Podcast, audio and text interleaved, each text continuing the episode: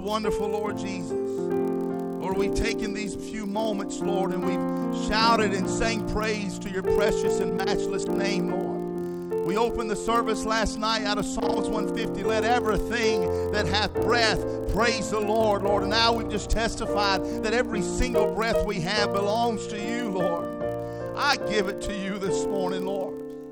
I thank you for your mercy, Lord. I, I can't stand on my own. I'd never make it one second outside of your grace, Lord, but your grace is matchless. It's amazing. You're rich in mercy, Lord. I don't stand here alone this morning. Lord, you are here.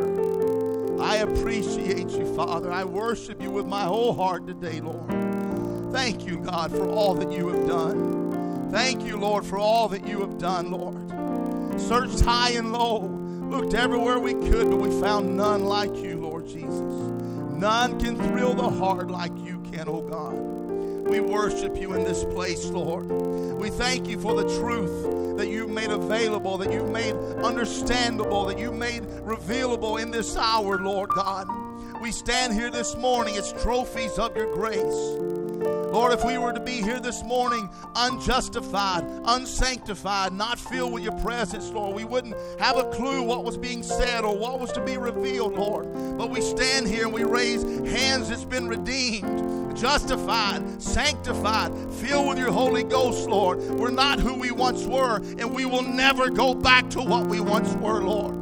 We've tasted your heavenly gift, and there is nowhere else to turn, Lord. I, I want to testify like Peter, Lord. You have the words of life, Lord. Where could I go? Oh, we praise you this morning, Lord. Lord, I love your presence in this building today. Lord, I value this more than anything on this planet, Lord, is your beautiful presence. Lord, touch my brothers and sisters today. Let us walk out of here with a faith that's on fire, Lord trusting you, believing you, Lord, with a courage that'll chase down every demon in our life and beat them down with the word of God, for they're defeated, and we are not.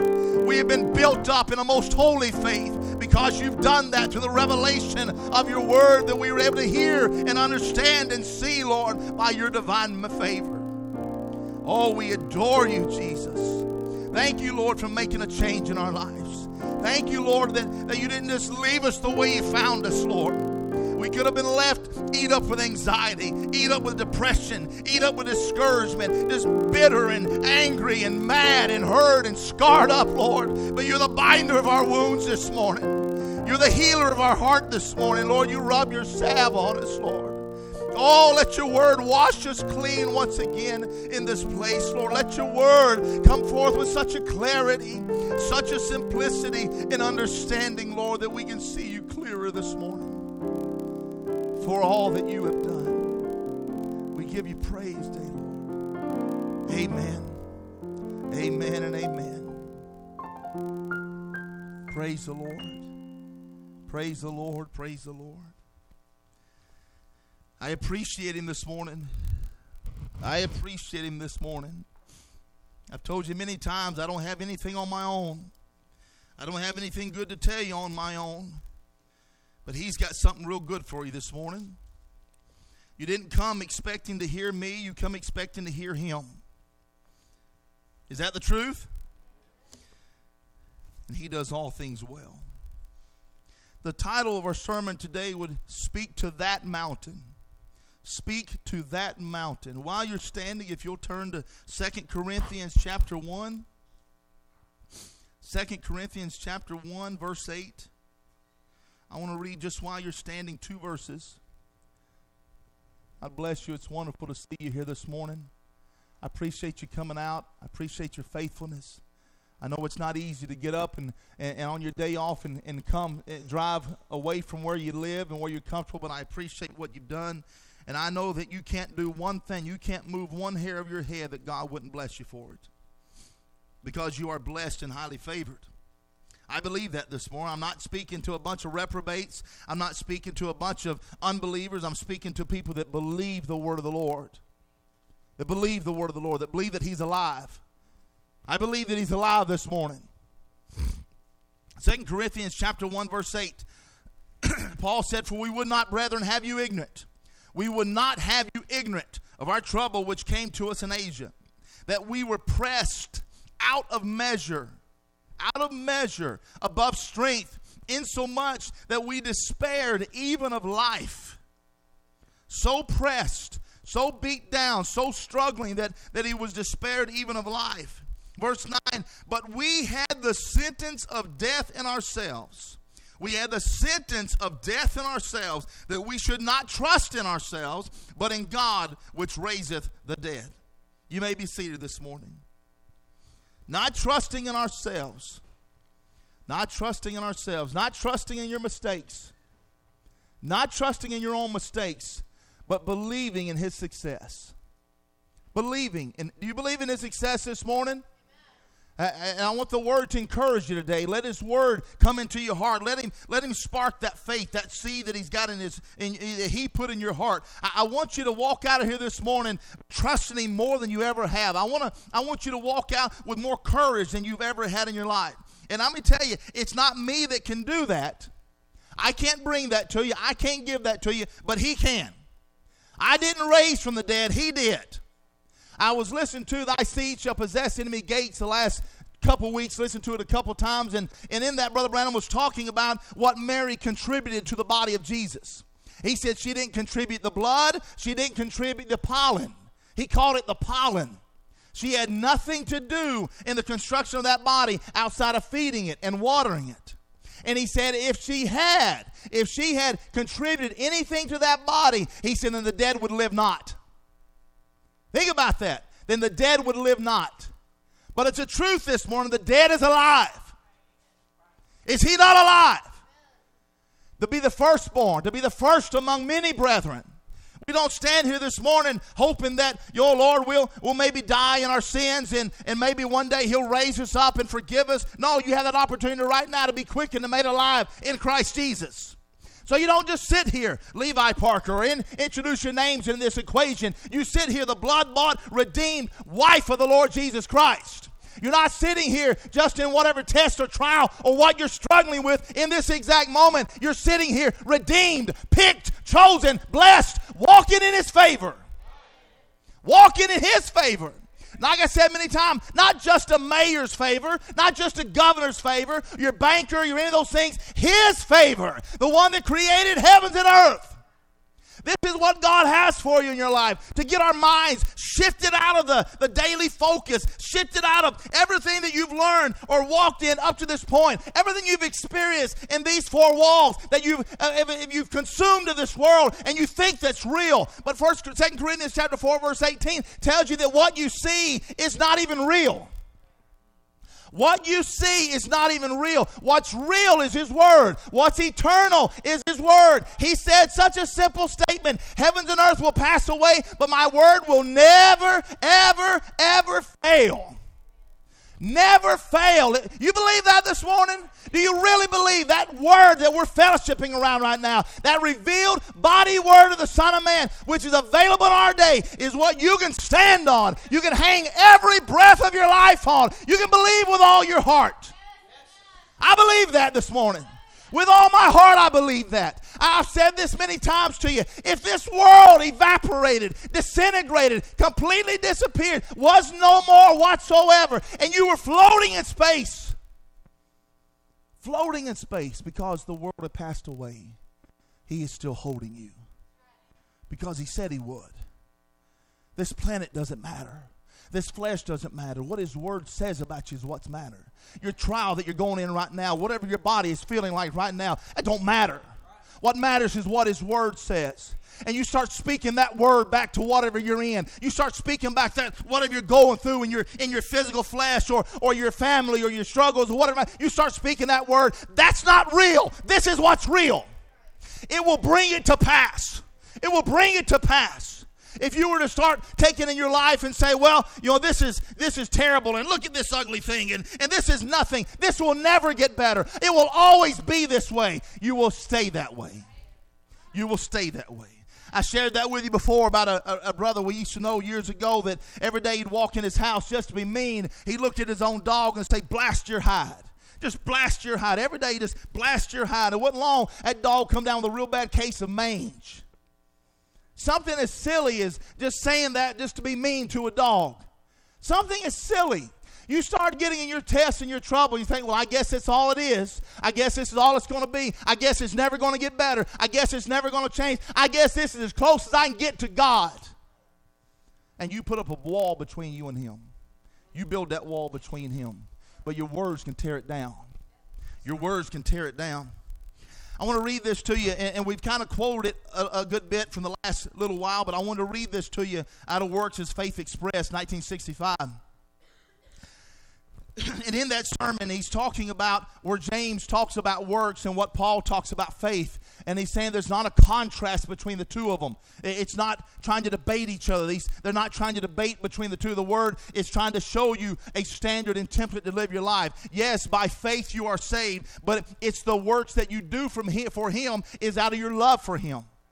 I do this because I have consecrated my life. I have sacreded it away to Him. I've just like a Nazarite vow. I don't not I'm not anything of myself anymore. I've given it to the one that bought me. I've given it to my Lord, and I'm in complete submission and complete yielding to Him. Complete yielding. Paragraph 24. Brother Branham said, I had a dream. I had a dream the other morning. He said, I don't dream very often. I'm not a dreamer. But I dreamed that I seen a man a young fellow in shackles. He was trying to get out. Somebody told me, said, those are horrible people, don't have nothing to do with them. And I seen this young fella getting out of his shackle, so I just let him alone. And I thought, I'll just see what he does. And when he got out, he was a nice fellow. And I seen others trying to get out. He said, Now, this is only a dream. I walked over this way and I seen a brother, Brother Roy Border. It's a very good friend of mine. He said he lives in California. Looked like there's something wrong with his eyes, was half closed. A great big, he said maybe cancer, something over his eyes, and someone was trying to pull me away from him. Someone was trying to pull him away in the dream away from him. He said, I screamed out, Brother Borders, in the name of the Lord Jesus, snap out of that. And he could just barely speak. He just barely could speak, saying, Brother Branham, it'll have to take something more than this. I just can't grasp it, Brother Branham. I just can't grasp it. I said, Oh, Brother Borders. He said, I love him. Someone pulled me away, and I looked, and it was a lady standing over here. When I was a little boy, I used to haul groceries from the grocery store to the people's house. Her name was Mrs. Fenton, lives in Jeffersonville, a personal friend. He said, She said, Brother Branham, deliver us from this. She said, This is a house of hell. She said, You've been misunderstood. In the message, trying to do God a service without it being His will, in that first few paragraphs, he said, All my ministry, I've been, under, been misunderstood. All my ministry, he's the people are now trying to say that you don't even have to go to church, that I preach, you don't even have to go to church. He said, I don't believe that whatsoever. The Bible says, Don't forsake the assembling yourselves together, but so much more so. So much more so as you see the day approaching. Anybody see the day approaching? That's why you're here this morning. I see the day approaching. I'll be found faithful. He said, You've been misunderstood. These people, they're fine people. But I looked over there and looked like a great big cellar or big walls down beneath a great big cave, great iron bars, eight or ten inches thick. And people out of their mind, out of their mind, twisted arms and legs, beating their head like that. She was crying, saying, Deliver the people, Brother Branham. Help us. We're in trouble. She herself, he said, I know her. She belongs to a Christian church or Church of the Brethren. He said, I looked around and said, I wished I could. I wished I could. And he said, Go on looking around in my little bitty body in them great big iron bars little bitty body and great big iron bars, those poor people in there, and you couldn't get to them. Them iron bars were sitting close together, and I looked, they were beating their head like they were out of their mind. And I seen some lights flickering. I seen some lights flickering around in there, and I looked up. There stood the Lord Jesus with the lights of rainbow around him. He was looking right straight to me and said, Deliver those people. And he went away. And I thought, well, how could I deliver them? Haven't got enough strength in my arms to break those bars. So I said, so I said, House of hell, give way. House of hell, give way to the name of Jesus Christ and all the creaking and the popping and the rocks rolling and bars falling and people running, screaming, delivered, and screaming at the top of their voice. It was all delivered. He couldn't do it in his flesh. Paul said, We don't trust in ourselves. You're not fighting your own battle. You're, he's there beside you. He said he goes before you. He makes a way. He's a flame before you. There's flames all around you. You're not on your own. But if you step out in the Word of God and bring it to relationship with you in your life, in your walk, in your speech, then it starts to move on your behalf. Brother Matt said that last night about how many words the Lord used to create everything. He said it was three words, and he only used two to redeem you. So, how much does his word mean this morning? How much does his word mean? So that the name of Jesus Christ, everything under heaven and earth shall bow and give honor and glory and adoration to that name. That name is where the power's at. You understand that if he hadn't rose from the dead, then the power wouldn't have been there? If he couldn't have done it, you'd have said, well, that must not be God. It must not be Elohim. It must not be the Creator because there's only one that has the power of life and death. And he proved it by the resurrection. That at that name, that at that name, the use of that name, the love of that name, the surrendering your life to that name, that you might know him and that he might know you and that you might love him. You know he loves you. That you could use that name to defend yourself. To defend yourself against anything Satan throws your way. I don't care how big the mountain looks, against anything Satan would throw your way. Back to Second Corinthians chapter 1, verse 10. He's talking about verse 9 don't trust in yourselves, but in God which raiseth the dead. In God which raiseth the dead. Thank you for the water. who delivered us from a great, who delivered us from so great a death so great a death, and doth deliver. That word doth means continues to deliver. I know he'll deliver me. You know, uh, the, the three Hebrew boys that, that made the statement, I know he can, I don't know if he will. I know he can, I don't know if he will. You believe the word of God is true? You really believe that it's true? Well, right here, you have a prophet saying, God doth deliver. So will he or won't he? Will he or won't he? He said he would, he'll do it. He doth deliver. He delivered us from so great a death and doth deliver, in whom we trust that he will yet deliver us. Are you at us this morning? Is that really true? Are you that us? Can you put yourself in that scripture to believe that when that prophet, which is God is the same yesterday, today, and forever, God moves upon his mouthpieces and God speaks to his people? And we know that Paul has passed away and his body's long turned to dust, but the one that spoke through him can never die can never change, can never pass away, and his word is just as good today as when he spoke at the end. Do you really believe that? See, it brings things into reality. We made that comment on Wednesday night about your perception of reality. Your perception of reality. You think that the things that you've seen is real. You think that the things you've heard is real. But that's just through these. Your heart, your soul that has to be quickened to be able to have a revelation of this word. You realize you start looking back over your life when you start to read this and understand that all the things in my life were out of kilter, were out of cater. They were not lining up with the truth of the word. Right now, your body, my body, as we sit in this room, is not lined up with the truth of the word yet. Not yet. If you've been filled with the Holy Ghost, you've been sealed unto the day of your redemption.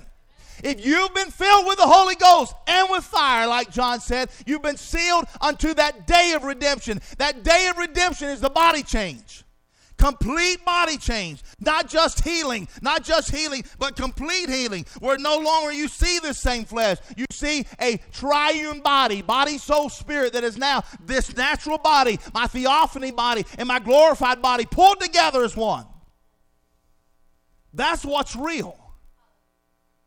It, it, you're right now. We're, we're sitting here right now. We have that promise. We're getting a foretaste of that. We, we're getting to taste of the heavenly, of that, that, that kingdom of the world to come. We're getting those things that are brought back that healing, that comfort, that peace, that restoration, not just in our body, but in our spirit and in our soul. He, he didn't come that you might be discouraged and depressed this morning. He didn't come that you would be eat up with anything that's not life. Life encourages, life builds up, life preserves. Life preserves, and light pushes out all the darkness. It pushes out all the darkness. The darkness, what the light, you know, as far as the light shining through, John talks about that the light shined into the darkness. It shined in. You who were one time's darkness are not that way no more because you've tasted of that heavenly gift and the powers of the world to come. And that light of God has been shed abroad in your heart, and you've risen now with Him.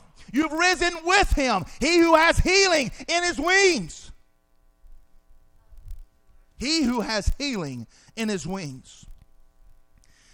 In whom we trust that he will yet deliver us. Yet also helping together by prayer for us, that for the gift bestowed upon us by the means of many persons, thanks be given by many on our behalf. For our rejoicing is this the testimony of our conscience, that in simplicity and godly sincerity, not with fleshly wisdom, not with fleshly wisdom, but by the grace of God, we have had our conversation in the world, and more abundantly to you, word, for we write none other things unto you than what you read or acknowledge. We write not other things unto you than what ye read or acknowledge. And I trust I trust you shall acknowledge even to the end. We've said this many times. It does not benefit you for your neighbor sitting beside you to accept these words of life and you walk back out the same way. It doesn't benefit you whatsoever. If the Holy Ghost is moving in this room and your life isn't surrendered, you've got your life out of kilter, and you can sit in this room and the Holy Ghost can be moving through in a pillar of fire, touching your brothers and sisters, and you'll sit there and think, What's going on? You remember the quote that was on the board this morning that, that the Holy Ghost, someone would try to step in and they would come into the room and and they, the Lord would step down in and bless that person. And they would start shouting and screaming and speaking in tongues, and, and everybody else turn around. What's going on with you? Sitting in the same room, breathing the same air. What's going on with you? I started tasting of that heavenly gift, tasting of that world to come. I got a foretaste. I love what I taste. You loving this morning? So when he says to acknowledge, that's what an amen is. Amen means to so be it. You water the word with your amen. See, Mary had to say amen. Mary had to say, so be it. Eh, let thy word, if thy word, let it be done unto me. Be it unto me what you have said. Amen. I'll agree. I'll acknowledge. I'll accept it. I'll receive it. If she had not, he wouldn't have come through her. She's no different than you. She, uh, the prophet would tell you that she wasn't even allowed into heaven without her getting the baptism of the Holy Ghost on the day of Pentecost. Even though she was greatly favored and highly favored among all women, she would not have been allowed into heaven without being in the upper room on the day of Pentecost to receive the baptism of the Holy Ghost because it is eternal life. So you understand, she had to acknowledge. She had to say, That's right. I believe that. I believe that's true. She for herself had to acknowledge it. I accept what's been given to me. We've said this many times, and the prophet would make it this way that say you've been starving to death. You've been starving. You've had no food. You've had no money. You have no bread in your home. You have nothing to eat. And now someone has given you money. They've taken that money and put it into your hand. And you can say, I've got the money to buy the bread. I've got the money to buy any food that I want, but I'm still not filled yet. I've not got it yet, but I've got the money in my hand. He said, It's not until you go buy the bread for yourself that you take it and you accept it for yourself, putting it to work in your own life to where that you can have taste of it. And you can be filled. And it becomes a work in your life. And again, it's very different than just for your neighbor, for your friend, for your family, for your someone else in a member. It's for you. He said, This promise is unto you. It's unto you. It's true this morning. Do you acknowledge His word this morning?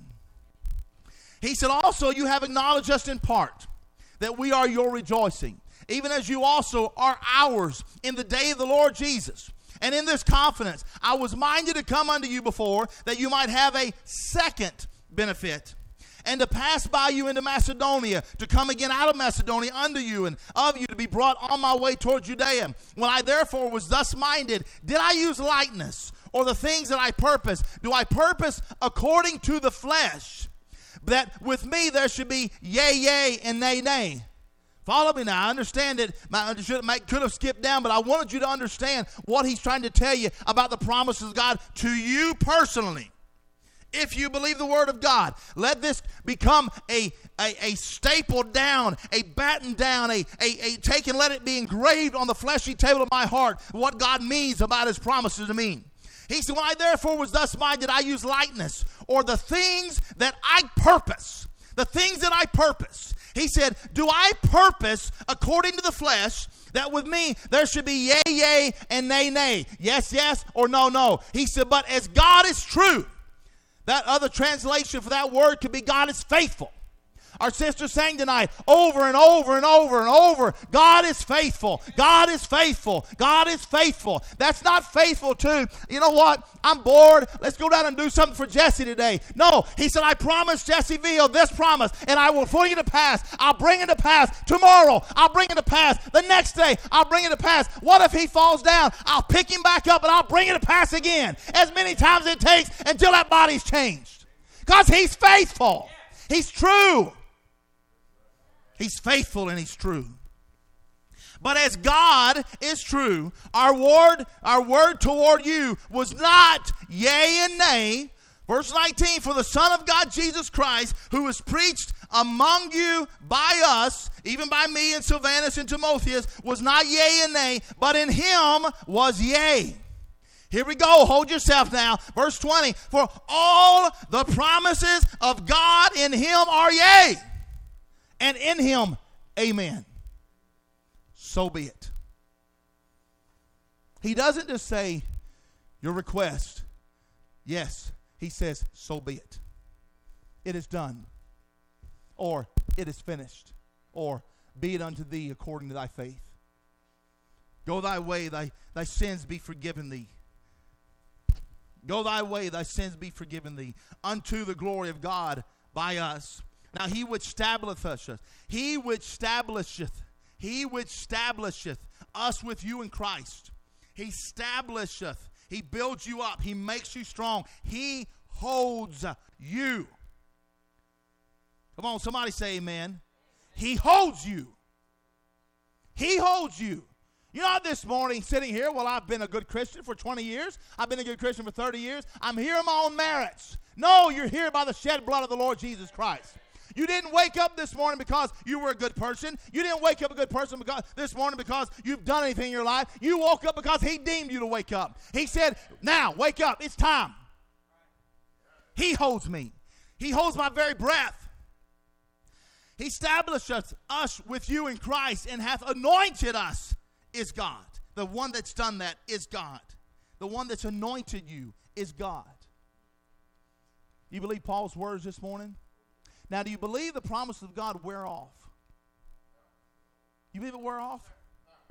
See, a lot of people, you, you don't have a balance among most people about the about the new birth and the baptism of the Holy Ghost. A lot of people, and I understand when you have a mixed crowd, a mixed audience, you understand, you know, the prophet would told us in every assembly there's believers, make believers, and unbelievers. He said it's always going to be that way. You're going to have somebody just always circling in and out. So I understand the need for to preach the baptism of the Holy Ghost, to get the new birth, because that changes everything.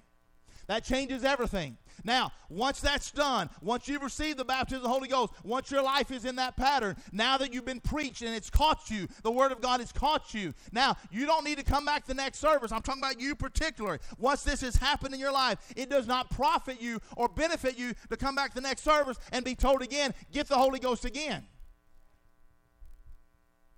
Did it leak out? It didn't leak out. Now, that's not, I'm not, I'm not, I'm not, please don't misunderstand me. I understand to rededicate your life, to reconsecrate your life, to resurrender yourself. That's a daily walk. That's a daily walk. But the Lord Jesus is not an Indian giver. You realize that? He's not an Indian giver. If you've received eternal life, the baptism of the Holy Ghost, the new birth, is eternal life. He didn't give it to you and snatch it away. So what was I thinking?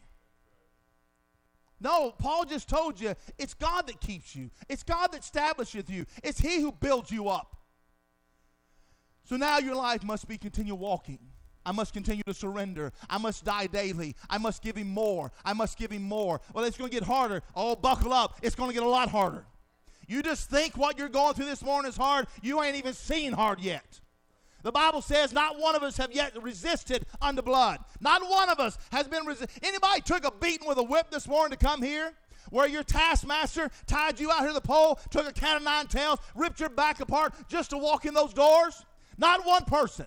Anybody walk through a furnace of fire this morning just to come to the house of the Lord? Not one person. You have your demonic oppression, you have your demonic resistance. That's there, but that's not still not as bad as what our brothers and sisters went through before. But Satan will tell you, well, this hurts, this hurts. You overslept, you shouldn't probably go. Maybe your life isn't quite right. Maybe you've been a hypocrite. Everybody will know you're a hypocrite. If I go up there, they'll know I'm a hypocrite. There's no better place for a hypocrite to be than be somewhere they can be changed and be real, genuine, and true to the Lord Jesus. No better place. You're not going to get better out in the shed, out in your house, out in the bar, out in the car, sitting. In, you're not going to get better anywhere else but in His presence. Nowhere else. I, have shared that with you uh, uh, about Aaron's rod and was even listening to some meetings going on in Logan, Ohio yesterday. Brother Samuel Browning was there ministering. He's from Sheffield, pastor from Sheffield. He was talking there about Aaron's rod, and I, I love this. I absolutely love what God's life, what His Word will do to you. Well, I didn't feel nothing. That's where Satan beats you up all day long. Well, I didn't feel nothing. It ain't about feeling. It's about what his word says. Well, I didn't seem no better. I still see the mountain. Nothing has changed, but his word says so. His word said so. You what do you think about that, that rod of Aaron? They walk it in there. And you know, they didn't stab it in the ground, into the dirt where, where maybe the they could maybe reattach roots some kind of miraculous way. No, no, no. You can pick that rod up, still walk it around, but it starts to bloom in the Shekinah glory, starts to bloom in the presence of the Lord, and starts to bear figs or almonds, whatever it was. Starts to bear fruit walking around holding a tree and it's bearing fruit just in this room because His Word is life. All because His Word is life. No other reason. His Word is life. Well, I didn't feel nothing. It don't matter. His Word is life. His promises to you are yea and amen. His promises says, I'll back them up. But I didn't feel nothing. It doesn't matter. He'll back them up. He'll back it up this morning. What do you have need of this morning? Verse 22 Who hath also sealed us and given us, given the earnest of the Spirit in our hearts. That earnest is a down payment, that earnest is a taste. So, you, if you those that are here this morning that's been filled with the baptism of the Holy Ghost, for example, what happened here last night? What an outpouring. What a, what a beautiful presence of the Lord. And, and you feel Him. And you, you can experience that anointing. You can experience that atmosphere. And you get that, that small taste of the world to come. And you know that it's changed your life. You walk out all wrung out. You walk out lighter than a feather. You walk out and you feel like your, your heart couldn't grow and couldn't swell any bigger. And He says that's just a taste. That's just a down payment. That's just the earnest what will the whole be like? They're going to be shouting on the hills of glory. They're going to be screaming. They're going to be shouting and running. And, and oh, my, I think the prophet said many times that this is the quietest world you'll ever live in. This right now is the quietest world you will ever live in because when they go to hell, they're going to be screaming and weeping and wailing and gnashing of teeth, and they're not going to do it under their breath. They're not going to be going, mm, that hurt. Ooh, that burns. Ooh, no, they're going to be screaming. It's going to be horrible. And on the other side, they're going to be shouting and praising God and glory to God like you ain't never seen, heard of before. You'll be able to hit keys and song that can't be done on this world with your presence set alone. You'll be able to worship Him in a higher form than you ever dreamed possible. You'll be able to give all of Him. And the prophet said, on that day when your flesh changes, He and His Word will become what you never dreamed possible. Never dreamed possible. Never dreamed. I, I, I can't get over that quote. I've, I've heard it four or five years ago, and I cannot get over that quote that He and His Word will become what you never dreamed possible. We spent a lot of time the last uh, a couple of months or whatever it's been uh, about what God is and who He is and where He is as far as that veil of reality. Or I don't like to call it reality. We might would call where you're in right now in your moment. You might call what you're going through in your current state. You might call that a reality. But the problem I've got with that word is that word starts with real. It ain't real. Do I need to read 2 Corinthians 4, verse 18 to you? It ain't real. What his word said is what's real. Nothing else is what's real. So you're sitting in a fakeality. This is fake. Uh, Jonah would say, Those who observe lying vanities forsake their own mercy. If I look down and my flesh isn't what that picture that God has of me is, it's a lie. It's a lie. And all lies have to be dissipated. The truth, it burns out the error. That's what's happening now. The truth is coming forward. And it's getting a hold in your mind. And you're waiting a minute, wait a minute now. All these things that I thought were real, all these things that I thought were true, they're not even real. The way I feel right now, my shoulder hurts or my knees or my ankles or my back, eh, that's not even real. My, my allergies, my skin, no, that's not even real. What is, what is real is that He sent His word and healed all of my diseases. And, and we worked a lot of time on that word all. Three letters are so powerful. Three letters, three letter word, all. He sent His word and healed all of your diseases well, he only did this, he only did this, and then by the time he got over here, he'd used it all up on me before, and then I just have to suffer to the change. That's not my God. Not my God. I just read to you, his promise to you is yea and amen. Yea and amen. Who hath also sealed us and given us the earnest, given us the earnest of the Spirit in our hearts. Moreover, I call God. Listen to this. I call God for a record upon my soul that to spare you I came not as yet unto Corinth, not for that we have domination over your faith, but are helpers of your joy. By faith you stand. Helpers of your joy. Turn over with me to Mark chapter 11. Helpers of your joy. The promises that God has for you in your life are truly out of this world. They are so foreign. they are so out of the ordinary. They are so uncommon that you who've been living in this way for so long might not even believe it. And I say this a lot that there's things that the Lord has put on my heart to say here in this study that even to me, as it's coming out of my mouth, I would imagine if I was sitting there in your seat, that I would think, that's, that's fantasy. That's the imagination. That's, that's not possible. That's, that's almost borderline science fiction or something along those lines. But, but uh, that, this is just real. It's what's true. It's actually what's true. When you come into the perspective of that everything here is the training ground. Everything here is your test. Every single thing you go through is a test. I fail a lot of tests. I'll be the first one to tell you I failed a lot of tests. But he ain't give up on me yet. He ain't kicked me into hell. He forgives me. He lets me back up. He has mercy on me. I know he has mercy on me. You ever felt it when you knew he forgive you? That's a revelation when you knew that he's forgiven me. I, made a lot of mistakes in my life, and he's been I've been forgiven a much. I've been forgiven a whole lot of things and that revelation slips in that He has forgiven me, my life is better for it. My life is better for it. So if He says that this is what you can do, then there's got to be a way that He'll bring it to pass. Because at the end of the day, I'm still just Sam. At the end of the day, you're still just you.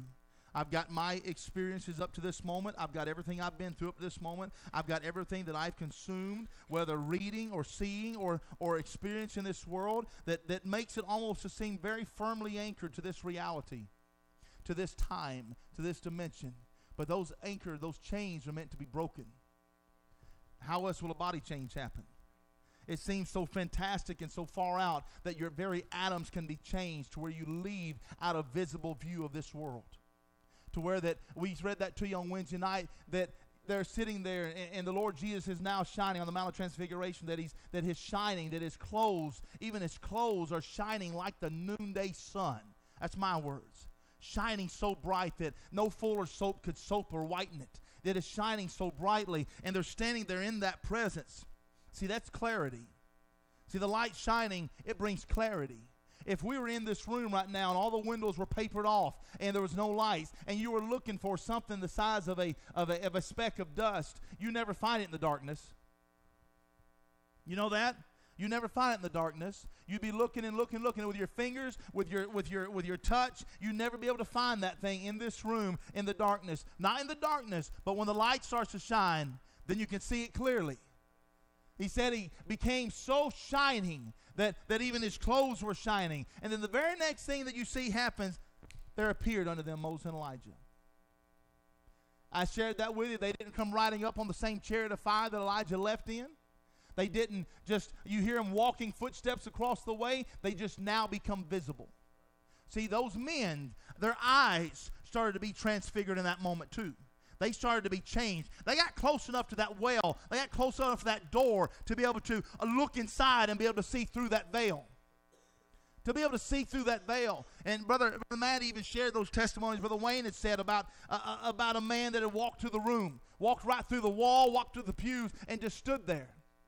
And, and, the prophet would tell you many times that happened in those meetings of his that they would he would you'd find him sitting out in the out in the pews. They'd be singing the song "Only Believe." All things are possible. And he said he'd look out there and he'd see him. He'd have his arms crossed. They'd be singing that song and he would just be nodding his head. That's all it takes. That's all it takes is just believing. Just, eh, the angel of the Lord standing there, uh, just believing.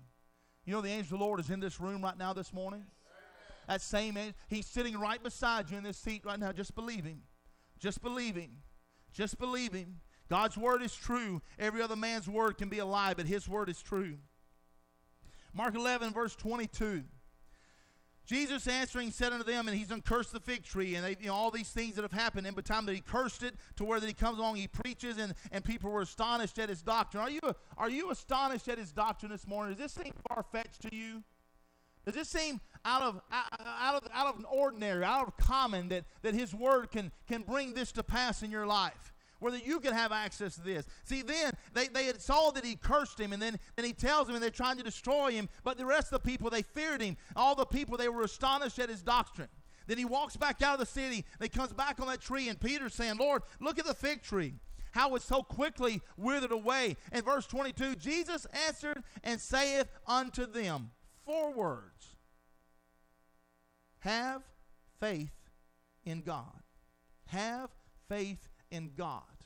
Now, Hebrews 11, verse 1 says that faith is a substance, it's a tangible substance. It's something that you can't touch with your hands. You can't see it with your eyes. You can't hear it with your ears. You can't smell it. You can't taste it, but it's real. So, where does it hold its substance? Where does it hold its substance? Faith is in Him. That faith is in him. He is, you understand what I'm saying tonight? That access that faith. You didn't grow up and say, well, I've got this faith and this is what I have now. Yes, every man's been given a measure of faith, but not that faith. That faith that he deposits in you, that faith is with an understanding, with a revelation where you understand that everything that, that, that was a lie, that was an error, it's being erased from your memory banks, your memory banks, and only the truth remains. Have faith in God. Say, for example, we've said this a lot about all the things we've assumed and, and we thought we understood about God was. Say somehow He took His healing balm, His nail scarred hands, and erased it from the memory banks of your mind. And say that took, you know, maybe in the, in the quality of a library, rows and rows and rows and rows of filing cabinets and bookshelves and all these things that, that you had wrong in your thought about God. You had that Satan had done because Satan's been trying to destroy your faith. He's been trying to destroy your walk and your experience Lord, your entire life. So everything you ever heard, Satan's been trying to write there beside you. That's not true. Don't believe that. That's not true. Don't believe that. Even though the word is true, he's sitting there. The word is speaking steadily to you. Satan is sitting there screaming to you. Don't believe that. Don't believe that. That's not real. That's not real. That's not for you. You're not worthy of that. You're not redeemed. You're not delivered. You're just a mucky old you. That's all you are. So what if God come along and just tore everything out of the library? Emptied it out. Let the Holy Ghost burn it out. Nothing left. No more bookshelves of all these things that are wrong that you think about God. And one four letter sentence was left that remained. And it was wrote real big upon a wall. We have a lot more space now. Have faith in God. Have faith in God. Well, I thought God was this, and I thought God was this. That's not what He is. For verily I say unto you that whosoever shall say unto this mountain, verily means surely. Pay attention. I'm serious. Listen to me. Pay attention to what he's saying. I say unto you that whosoever shall say unto this mountain, Be thou removed, be thou cast into the sea, and shall not doubt in his heart, but shall believe that those things which he saith shall come to pass, he shall have whatsoever he saith. Now, as the Lord was laying out which scriptures to read this morning, you heard me right as the Lord was laying out which scriptures to read and which order this morning. He had me start with that scripture that said, His promises to you are yea and amen. I didn't come here this morning with a list. It's for this brother, not that sister. It's for this brother, not that sister. He said, This promise is unto you, and as many as far off as the Lord our God should call. And then he leads to Mark 11, and you hear the words of the Lord Jesus making this out of this world statement. He shall have whatever he saith. Therefore I say unto you, what things soever you desire when you pray, believe. Believe that you receive them, and you shall have them. Believe that you receive them, and you shall have them. I, I'm sure every person in this room has prayed for something at one point in your life and you knew you weren't going to get it? Be honest. You wanted something, but you knew in the back of your mind you wasn't going to get it. Am I the only one? I'm the only one imperfect in this room, so y'all can throw darts at the imperfect guy if you want to. Because you didn't believe it. Why didn't you believe it? We have a template. We have a way to walk. Peter talks about the stature of a perfect man, how a man must be built up. You understand about the sacredness of the scripture of how you should live your life. Yes, come to him as you are, but he will clean your life up.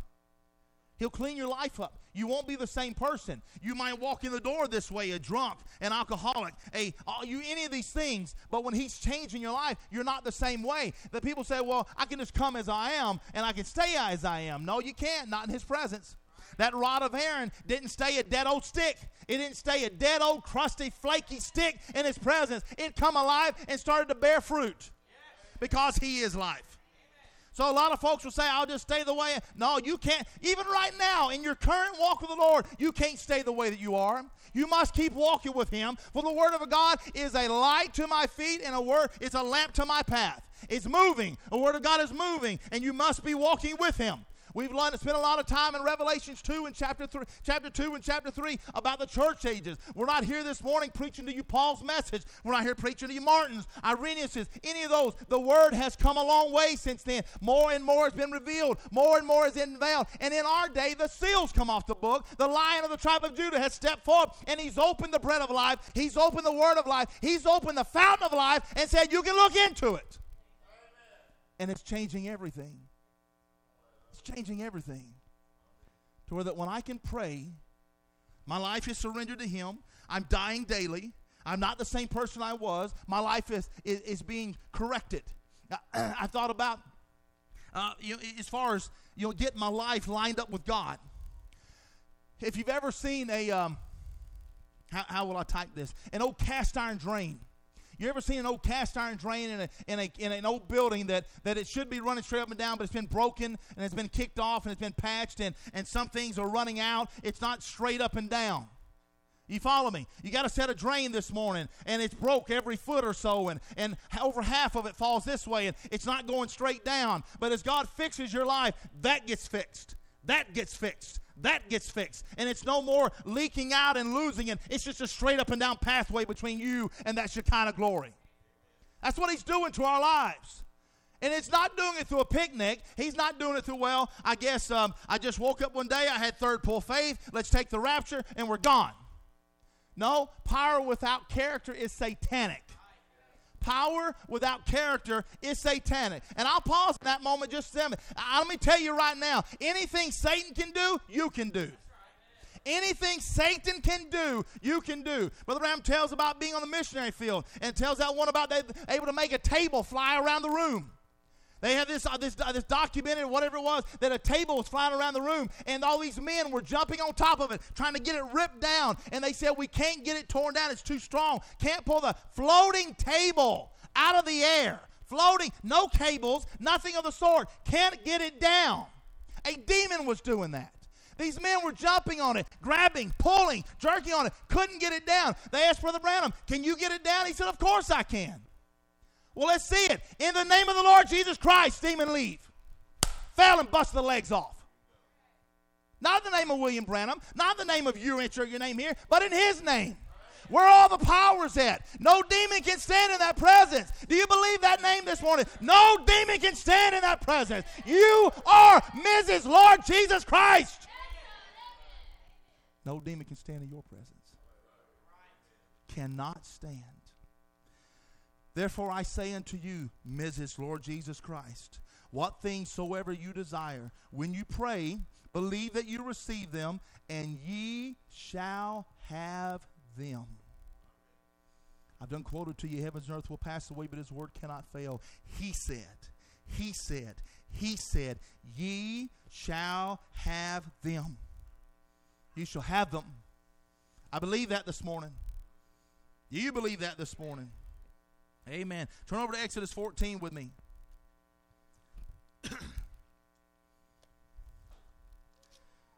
I really appreciated Brother Matt's message last night. Our God is a provider. Our God is a waymaker. Even when there seems to be no way, He'll make one. Absolutely make one. Exodus chapter 14, verse 13. They come up to the Red Sea. The Egyptian and the Pharaoh, they're chasing them. It seems like they're, they're trapped on every side. Literally seems like they're trapped on every side. Have nowhere to go. Moses says in the people, verse 13, Fear ye not. Stand still and see the salvation of the Lord, which he will show to you today.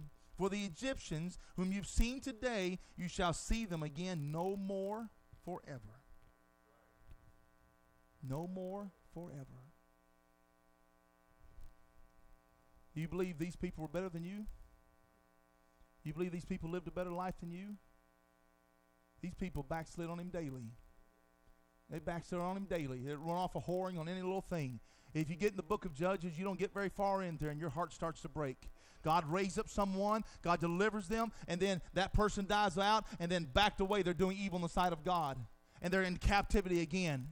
Satan put chains on them again. God raised up someone else. God delivers them, and that person they're in freedom for a while. That person dies, and now they they back into, into captivity again. Constantly turning their heart from God. Constantly turning their heart from God. Constantly, constantly, constantly turning their heart from God. So I ask you again: You think these people are any better than you? They're just as human as you are. But God keeps His word. This isn't based on what you've done. This is based on what He's done. Moses said unto the people, Fear you not. Stand still. Stand. Wait a minute. I got to have something to do into it. I've got to try to work it along. I've got to try to do this. No, just stand and watch him. Just stand and watch him. You imagine all the angels.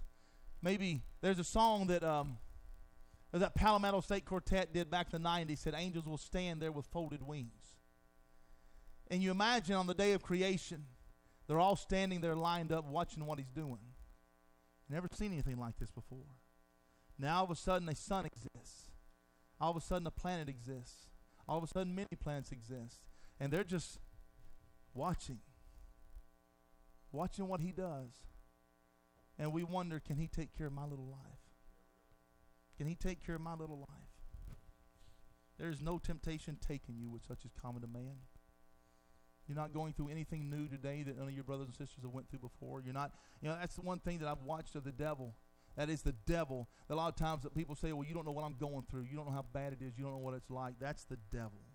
That is nothing but Satan. And I've watched in that kind of speech, it destroys faith. Absolutely destroys faith.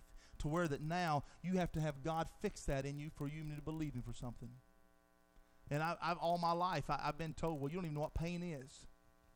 It don't matter if you, uh, you know, got my face ripped open and almost lose an eye and I could have had been decapitated. You don't know what pain is. It's just, it, it's just. It, I said this Friday night about uh, about when you love someone. It's strange how you get weak, you get down, you get hurting, and then yet you become bitter, you become uh, disconnected to people you love the most and where you should be building them up. You should be loving them. You should be encouraging them and helping them become stronger. You'll, well, that's all you've got. You don't even know what it is. You don't even know what pain is. Instead of saying, just like the Lord Jesus, I love you.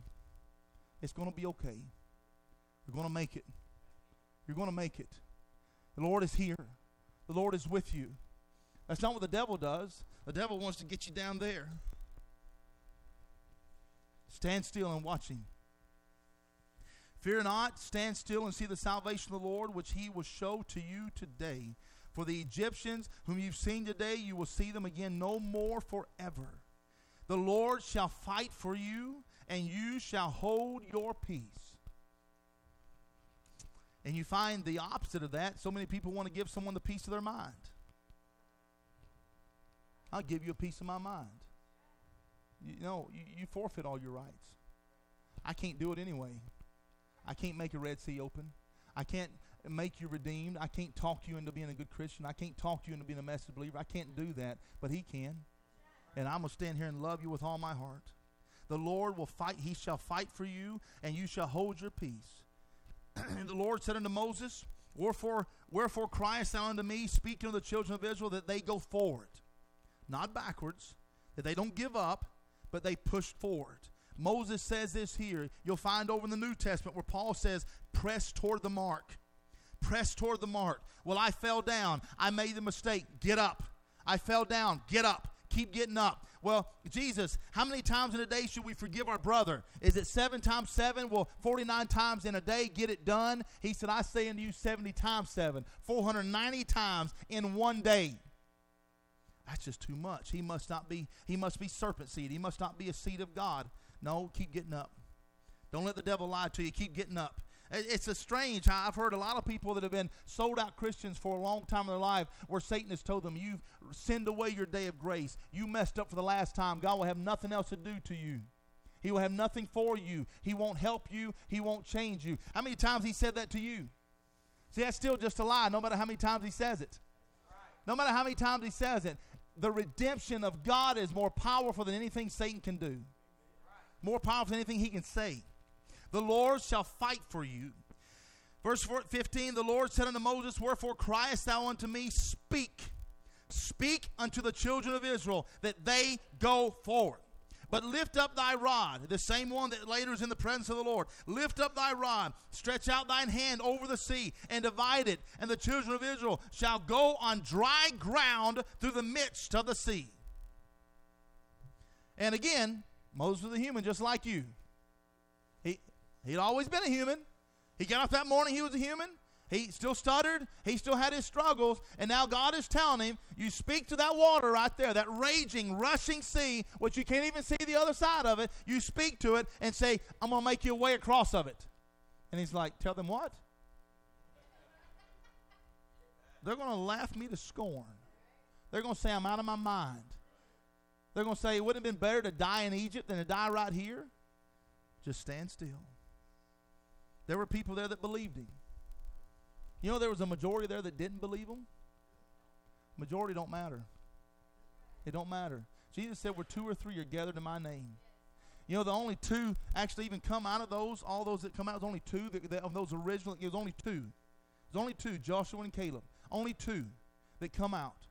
Only two of those millions of people, only two that come out that believed God. They were standing there, and when Moses said that, they said, I believe that. I believe a God can do that. These same men went with the other ten to be tr- uh, spies in the over in the land of Canaan, and they come back and they were. I, I bet you money it was Joshua and Caleb carrying that big old branch of grapes between the two of them. And look what we brought back. Look what we brought back. You want to taste one? We got enough for everybody. Yes, they're huge, aren't they? Plenty more where that came from. Plenty more where that come from. These other people said, "No, it's too big. We can't do it. That's impossible." And Caleb said, "We're more than able." Joshua says, "We're more than able." Not because of what we did, not because of our strength and our talent and technique, because he said so. He said so. Lift up thy rod, stretch out thine hand over the sea, divide it, and the children of Israel shall go on dry ground through the midst of the sea. And behold, I will harden the hearts of the Egyptians, and they shall follow them. I'll get me honor. God says, I'll get me honor upon Pharaoh and upon all his hosts, upon his chariots, upon his horsemen, and the Egyptians shall know that I am the Lord. Not just think, not just wonder, they knew it when I've got me honor upon Pharaoh, upon his chariots, and upon his horsemen. And the angel of God, which went before the camp of Israel, removed and went behind them, and the pillar of cloud, the pillar of the cloud went from before their face and stood behind them. And it came between the camp of the Egyptians and the camp of Israel, and it was a cloud and darkness to them, but it gave light by night to these. So that the one came not near the other all the night. So on one side of this light, pure darkness. So dark you can feel it. Might as well be in a cave in the bottom of the earth. So dark you can feel it. You remember Ram, Brother Branham talking about there being Carlsbad in Carlsbad Caverns there in New Mexico. He said they turned the light off. They were so far down. He said it was so dark you could feel it.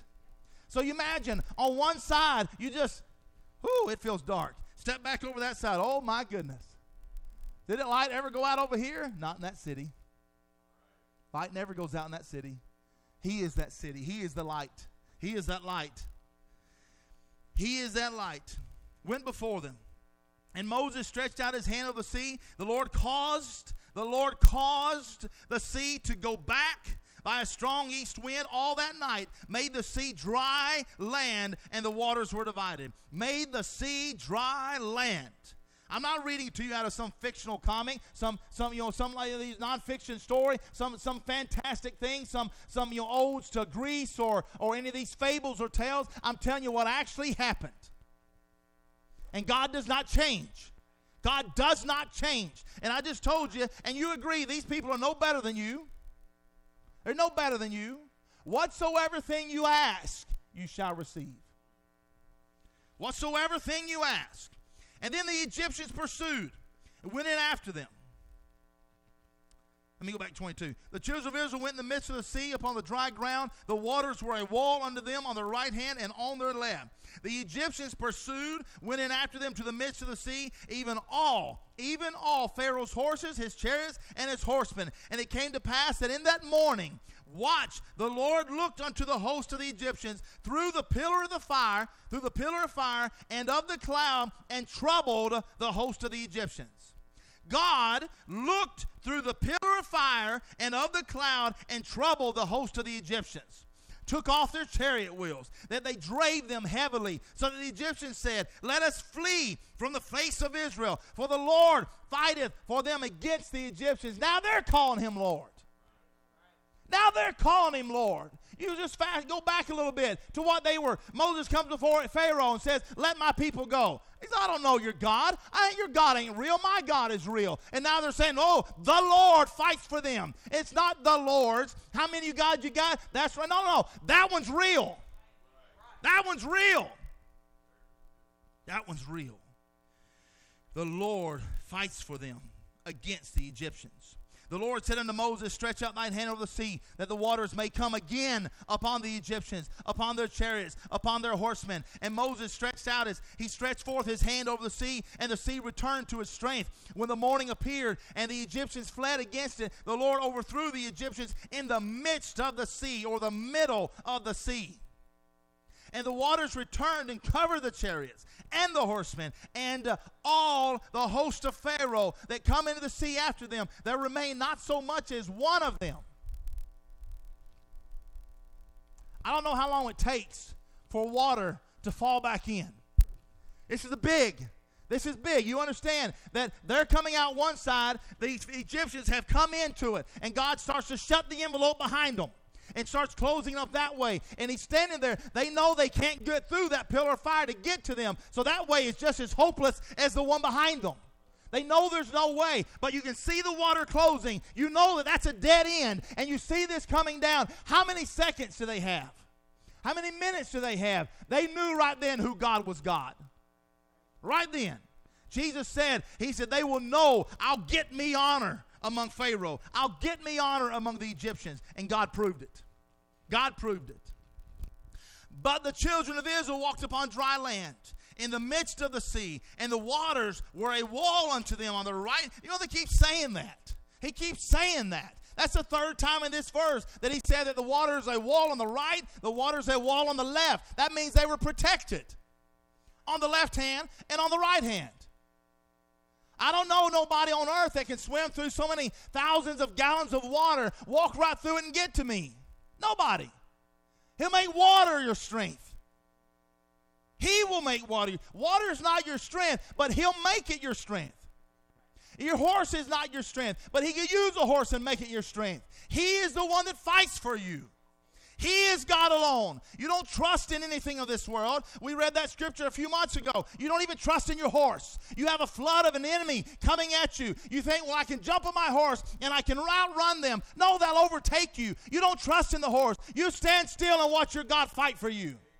Well, there's thousands of them. You're right. They didn't bring enough. I agree. I agree. They didn't, there's only thousands. They didn't bring enough. Satan brought an extra 200 million. You're right. He didn't bring enough. He didn't bring enough because no weapon formed against you can prosper. No weapon formed against you can prosper. He made the smith, he made the coal, he made the fire, he let the steel that he created be used for that. He said, I'm telling you, it won't work because I fight for you. Thus the Lord saved Israel. Thus uh, the Lord saved Israel that day out of the hand of the Egyptians. And Israel saw the Egyptians dead, dead, dead upon the seashore. And Israel saw that great work. You agree that was a great work? Which the Lord did upon the Egyptians, and the people feared the Lord and believed the Lord and his servant Moses. They feared the Lord and they believed the Lord and his servant Moses. I'll say it again. They fear beginning of wisdom. Fear of the Lord is beginning of wisdom. They feared the Lord and they believe the Lord. Chapter 15, verse 1. Here's the response of seeing their enemy dead. This is what it did to them. To for maybe you sitting here tonight this morning to get a revelation that that one devil, that 10 devil, that 20 devils, how many it is that's been tormenting you your entire life gets escorted to the lake of fire. That you know that's their end, that you know you've been delivered, that you've been set free, that he has no more hold on you. This is what their response was to such a deliverance. Then sang Moses and the children of Israel this song unto the Lord. And they spake, saying, I will sing unto the Lord. I will sing unto the Lord. I will sing unto the Lord, for he hath triumphed gloriously. The horse and his rider hath he thrown into the sea. The Lord is my strength. He's my song. He's become my salvation. He is my God my God, and I will prepare him. I'll prepare him an habitation, my Father's God, and I will exalt him. The Lord's a man of war. The Lord is his name. The Lord is his name. Let's stand on our feet this morning. We have the musicians come up. How big is your God? How big is your God this morning? It is no coincidence that he asked there in the scripture that, Am I a God that's afar off? Because we've thought many times that he's afar off. We've thought many times that, that he doesn't care, that he doesn't answer, that he doesn't move for us. You, you've thought that, I'm sure. You're just as human as I am, but it's not true. What's true is he said, I'll never leave you, I'll never forsake you, I'll be with you, even in you, until the end of the world. What happens at the end of the world? You leave this world and you spend all of eternity with him. With him. You feel blessed this morning? Amen. Oh, glorious mystery, the day he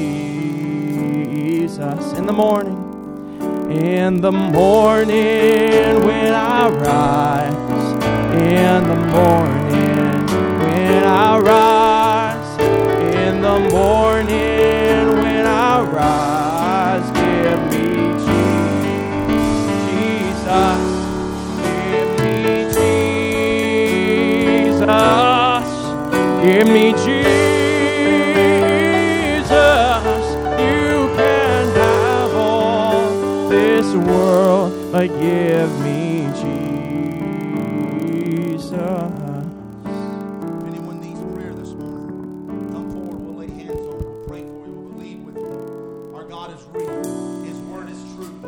If you have a need this morning, don't walk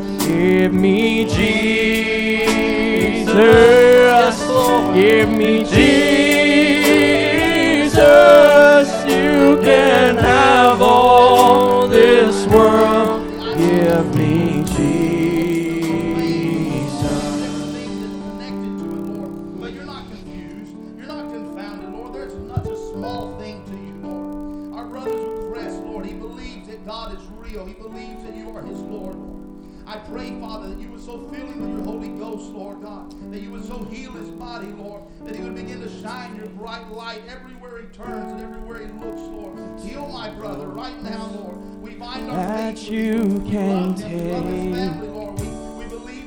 Oh, one by sight. and one by faith. But take the word of God or what you see, what you believe is what will be. Set your wings, oh, set your wings to the winds of faith. Oh, and you will fly in a higher place. Oh, do not struggle.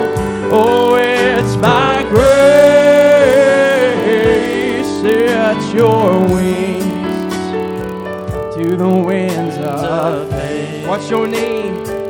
Oh, what's your need? Oh, watch your cry? Oh, what's your mountain? That's much too high. But speak the word of God, and by and by, oh yes, it will move.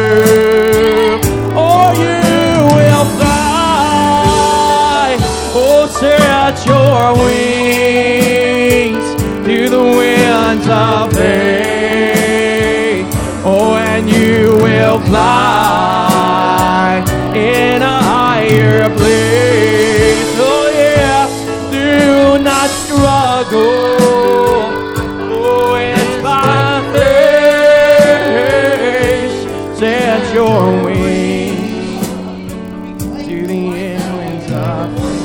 Watch the eagle.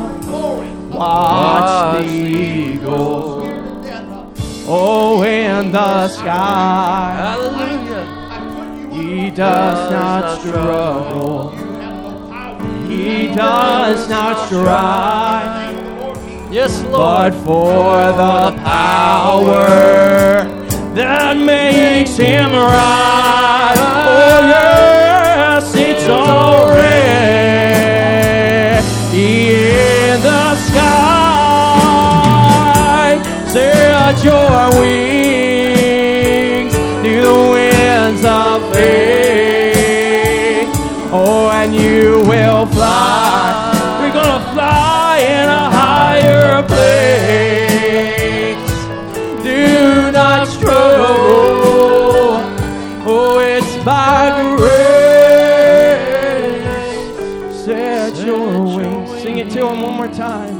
To the winds of faith. Oh, set your wings to the winds of faith, and you will fly in a higher place.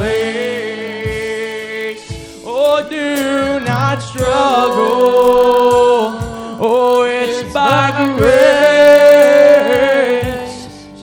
Your wings. Sing, do not struggle. Oh, do not struggle.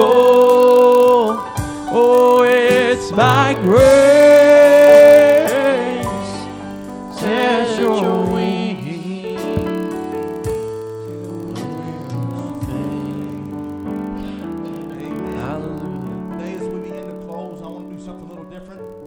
Want each one of us to gather hands and join around. We're going to pray together by laying hands on one another as we close the service. As musicians, as you come forth in the back, if you'll come where you can, everyone can can be able to hold hands with your neighbor and your sister, and we're going to bind together by faith as a body. We can do all this. There's a lot of blessing in your fingertips. Everyone linked together. You're holding the hand of someone that's been redeemed. Amen. You're holding the hand of someone that's been washed in the blood of the Lord Jesus. This is his promise. Let's bow our heads now and speak to him. Lord, your word declares that they shall lay hands on the sick and they shall recover. Lord, we believe that if there be any sick among you, let them call for the elders of the church. We'll lay hands on, Lord, and your word is true. We understand that this doesn't have to happen, that you can heal without being hands laid on, Lord. But as a body of believers, right now we're linking our faith. We're linking our love for one another, Lord. We're linking our love for you, Lord. And we're praying for each one of our brothers and sisters this morning that you would bless their lives, that you would heal them and encourage them, Lord. Strengthen them so much, Lord God, that there'd be no fear left in them whatsoever, that they would only be filled with love, Lord, love for you, love for each other, that they'd be able so courage to chase down every demon in their life that's tried to afflict them or to torment them or come against them. They'd be able to chase them down and put their foot upon their neck, Lord. And once that's done, they'll start helping their brothers and sisters chase down their demons, Lord. We are a body of believers. We're dressed in the battle armor of Ephesians 6, Lord. We believe your word this morning, Lord God. We believe you are God and you are God alone. There is none like you, Lord Jesus. There is no power and authority been given to anyone like you have given to your people, Lord. We believe it this morning. We receive it. We accept it. We thank you for the use of it, Lord. Thank you for letting us use your name to defend ourselves, Lord, to defend one another. Let your love, Lord, so saturate all of our, all of our beings, Lord, every fiber of our essence. Let us only be filled with your light, Lord. No darkness whatsoever. Let your light so envelop us and change us into your image, Lord. Have mercy upon your people, Lord. Bless each one today, Lord. If there's any that are sick among us, Lord, I pray you would take your nail scarred hands and touch their bodies, Lord. Make them so completely well there not be one trace, not one mark of sin, not one mark of death whatsoever, Lord. Give us another taste of that resurrection, Lord, for you are God alone. And this is what you've given to your people in this hour. We receive it and we accept accept it. We put it to work in our lives, Lord. We thank you, Lord, for anyone needs at night in spirit or in their soul, Lord God, that needs a touch, Lord, that needs a closer walk, that might be standing here with a, a root of bitterness or might be with scars or offenses in our spirit. Lord, I pray you would heal that part, Lord God, that you would take it away, that there'd be no scars left, Lord, for you're good at your job. You're a good healer, Lord. You paid that price, not just for our body, but for our spirit and our soul, Lord. Complete redemption, complete restoration And we stand here today and we bind our faith and we accept it and we receive it for our brothers and sisters, Lord. Thank you for loving us. Thank you for your goodness and your grace. We worship you with our whole hearts and we appreciate you, Father. In your most beautiful and precious and lovely name, amen. Amen. Amen. God bless you. You are dismissed this morning. Now it's my turn. Before you go, before. October is Pastor Appreciation Month. And we want to take these few minutes to greatly thank my dad, my father, our pastor. Two years in the ministry.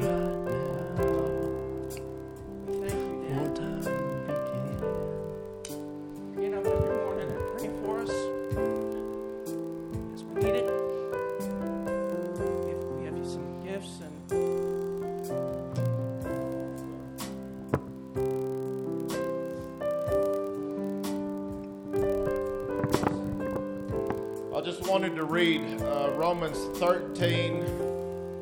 Um, we'll start in, in 6. For for this cause pay ye tribute also, for they are God's ministers, attending continually upon his very thing. Render therefore to all their dues, tribute to whom tribute is due, custom to whom custom, fear to whom fear, and honor to whom honor. I have not been, we've only been coming here for a little over, well, almost a year now. November will be a year. And I've never met a church family like this family. And I know that a lot of it comes from the dedication and the sacrifice that Brother Sam every day. He gets up and he, he, he puts us before he puts himself, but he puts us before God before he before he puts himself and his needs before God.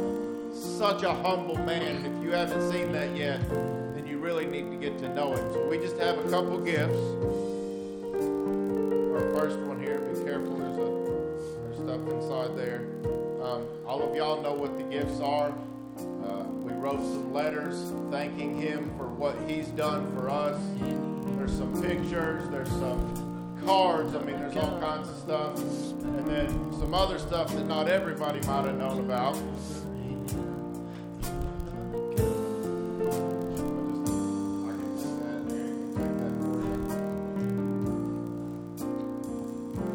We couldn't decide where we wanted to do this, but I feel that this is the best place after a service like we had today.